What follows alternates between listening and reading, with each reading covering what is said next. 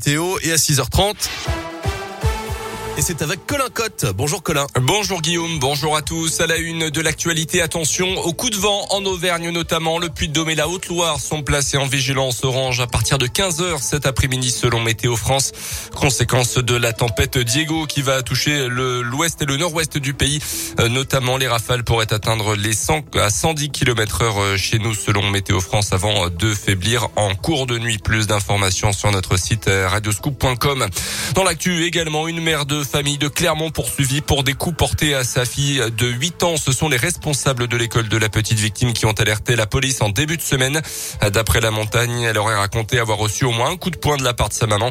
La suspecte âgée de 30 ans et qui l'élève seule avec sa petite sœur de 3 ans a été placée en garde à vue et aurait reconnu les faits. Des signalements avaient déjà été transmis à l'éducation nationale en 2019. Le maire de famille sera jugé au mois de septembre prochain. En attendant, ses filles lui ont été retirées. Le premier tour de l'élection présidentielle, c'est dimanche et depuis plusieurs semaines déjà, Radio Scoop vous présente les candidats en liste pour ce scrutin, mais aussi des électeurs qui ont décidé ou non d'ailleurs d'aller voter. Parmi les portraits que vous avez déjà entendus à l'antenne, Philippe le danseur, Sophie l'enseignante, Nasser le demandeur d'emploi, Sylvain l'infirmier.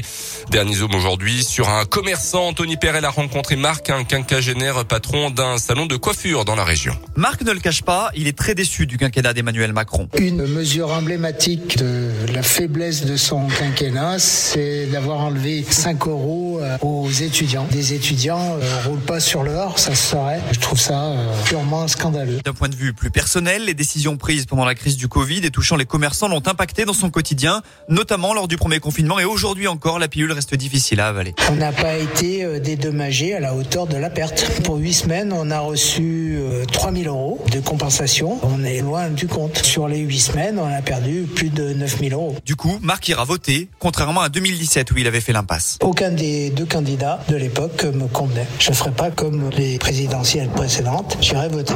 A priori, il y aura M. Macron, donc peu importe le candidat qui sera en face de lui, je voterai contre M. Macron. Et non pas pour un candidat, mais surtout contre M. Macron. Gauche, droite ou extrême, peu importe le bord politique de l'adversaire en face. Et selon un dernier sondage, Emmanuel Macron avec 26,5% des suffrages et Marine Le Pen crédité de 21,5% des intentions de vote se serait qualifié pour le second tour. La période de réserve commence ce soir à minuit. Les sports du cyclisme, Julien Alaphilippe n'est encore pas passé loin de sa deuxième victoire de la semaine sur le Tour du Pays Basque. Il termine deuxième de la quatrième étape hier derrière un Colombien. En foot, match nul un partout euh, de l'OL sur le terrain de West Ham. Hier, quart de finale aller de la Ligue Europa, c'est Nguyen Ndombele qui a marqué pour les Lyonnais qui n'ont pas su faire la différence en supériorité numérique pendant 45 minutes. Le match retour, ça sera jeudi prochain à Lyon.